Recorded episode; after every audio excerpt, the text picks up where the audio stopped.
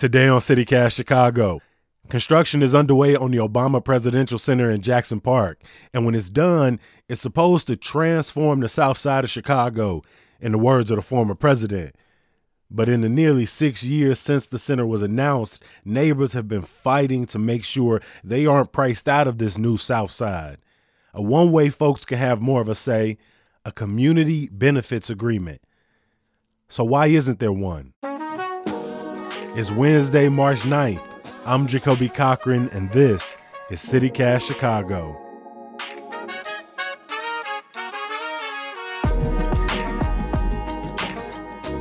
Dixon Romeo was born and raised in South Shore.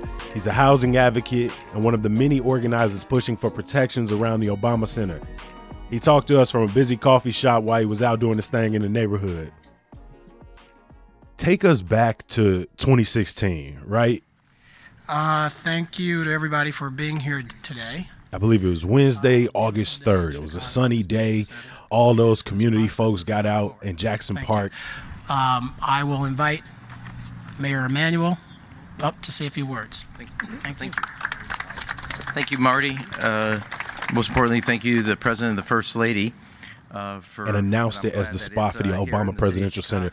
And this is a unique opportunity, historically, a unique opportunity that I want to make sure the entire uh, city of Chicago and specifically the south side of Chicago benefits from a once in a lifetime uh, cultural and educational investment.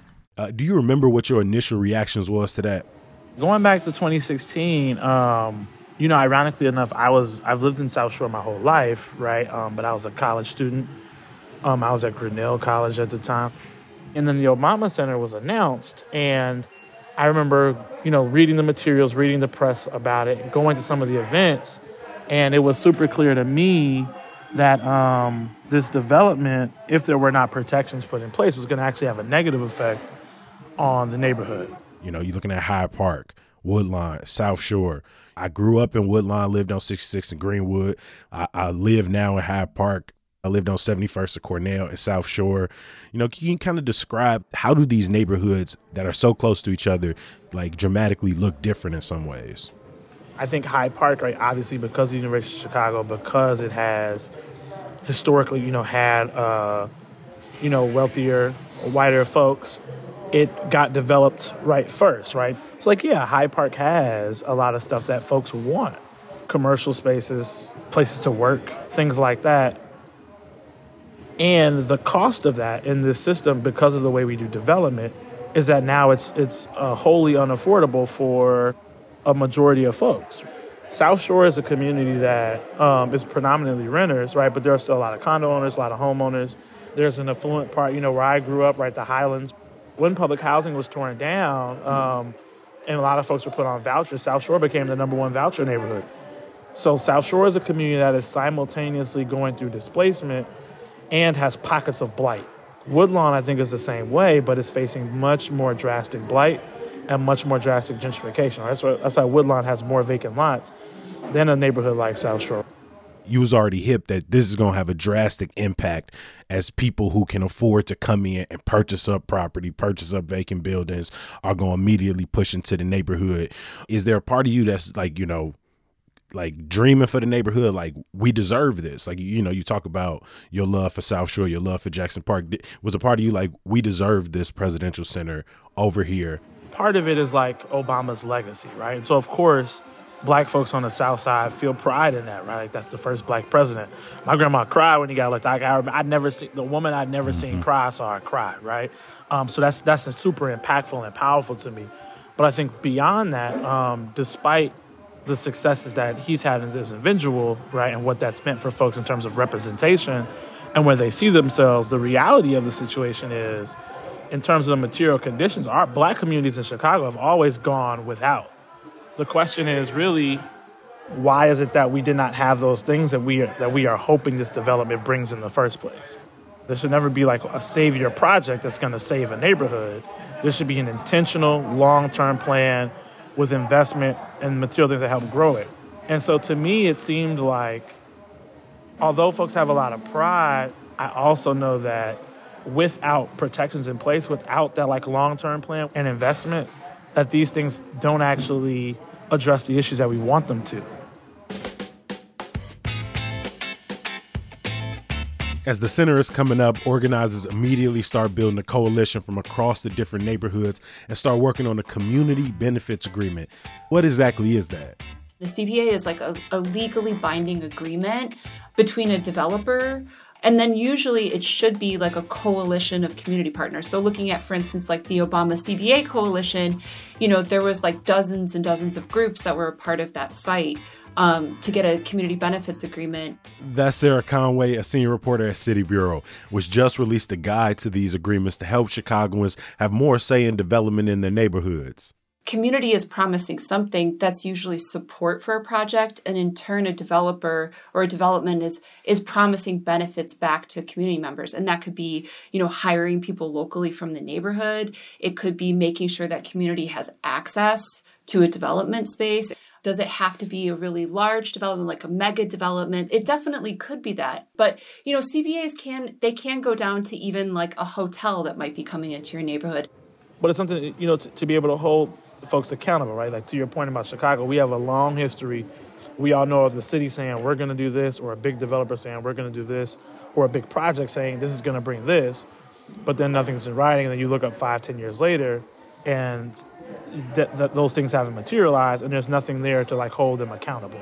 So I think originally, so we had the 2016 um, principles, you know, jobs that pay to will, like jobs that come from the center to pay a living wage to uh, go to residents in the community surrounding the library. That we talked that it didn't displace people, right? That there's a black business corridor. You know, around the housing, it was you know we wanted an emergency rental assistance program.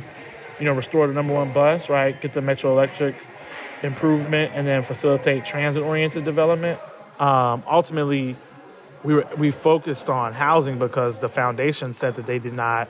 You know, the president, a former president, said he's not going to sign you know, a CBA uh, with groups. Sure that the community benefits, and I know that there are some folks here. I heard one, at least one person back there, but I'm sure there are a few more uh, talking about the idea of a community uh, benefits agreement. This is Obama speaking at a community forum back in 2018. And the danger here is, is that if we sign an agreement with any one organization, or two organizations, or five organizations, I've lived in, on the South Side and in Chicago long enough to know that they're not representing everybody on the South Side. We're not going to do that Be- because what I want to do is to make sure everybody's represented. And by committing to a transparent process that everybody can see what we're doing, everybody can make a judgment as to whether we're following through on the commitments that we make. But what was it like to hear the organization and the former president's response be no, we're, we're not going to agree to that. This campaign has never been about the president, right? Um, or about the center in like being there, right? It's always been about how do we do things differently in our neighborhoods and in these neighborhoods in particular, right? The only difference in this and where the president to me is uh, relevant around like our response is because he is, you know, one of the most famous people in the history of the world this center is, is going to bring a million people a year. So they're saying 700 or 600,000 or whatever a year to the neighborhood, right? That's a lot of eyes from around the world speculating versus like a regional or a national thing. Getting developers to, you know, get into a legally binding agreement is something that's very challenging. Are there any projects in Chicago where there's an agreement in place? like a, a community benefits agreement exactly mm-hmm. there there is not no but alternatives do exist sarah and dixon tell us more after the break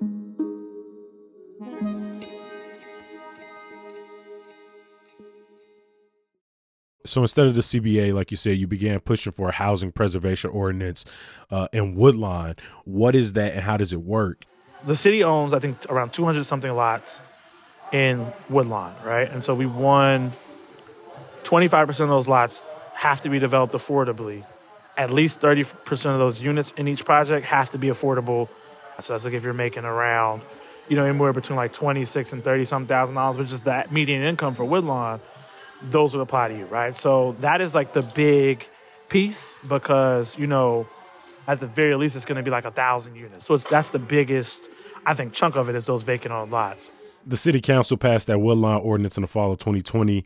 And in addition to building on vacant lots, it also included grants and loans to help existing homeowners and landlords pay their mortgages and improve their properties.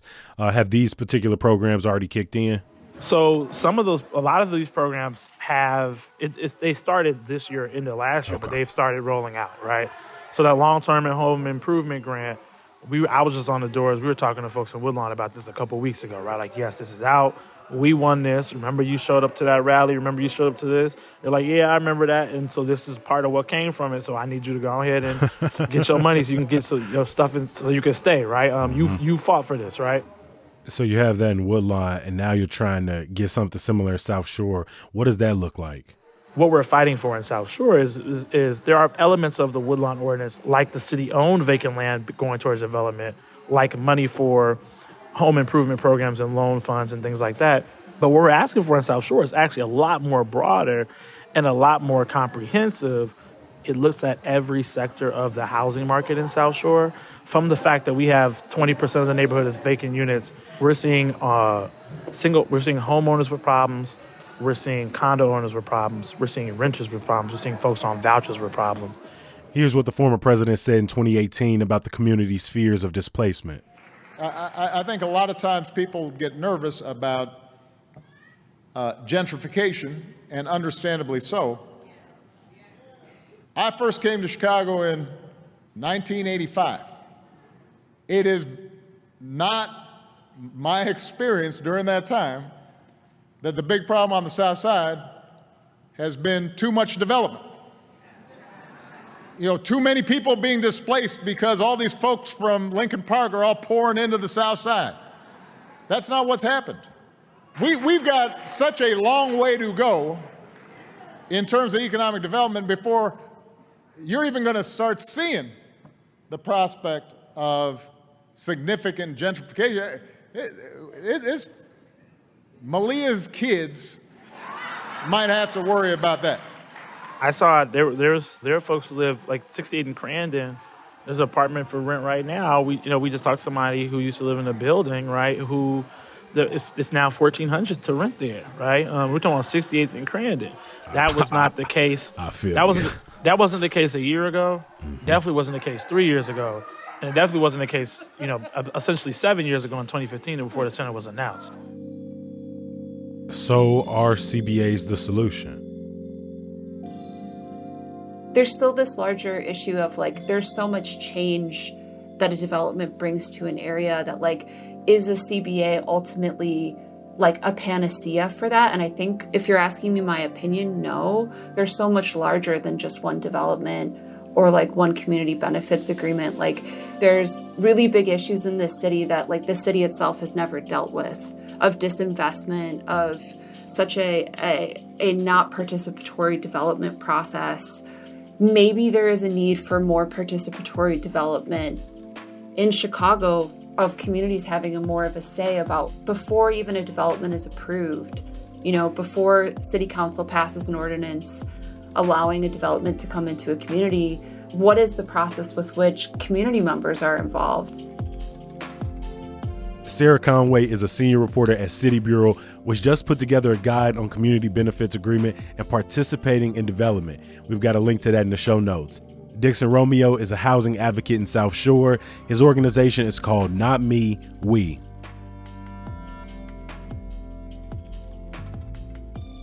Before I let you go, a little bit of news, y'all. To learn more about some of the changes that are already taking place in Jackson Park, subscribe to our daily newsletter at chicago.citycast.fm slash newsletter. The Nipsey's Restaurant and Lounge in Calumet Heights experienced a devastating fire earlier this week. The location had been subject to several citations for violating the business license and has had its fair share of scrutiny from the neighbors. And some good news to get you through in honor of International Women's Day yesterday and Women's History Month, our friend Monica Eng over at Axios wrote about the Women's L Project, which is a cool project that renames each stop on the L after a key woman in Chicago's history. Check a link to the project in the show notes and maybe grab yourself a map. They also got these really cool mugs too. Remember, we're looking for stories about what you were doing right before the pandemic shutdown in 2020.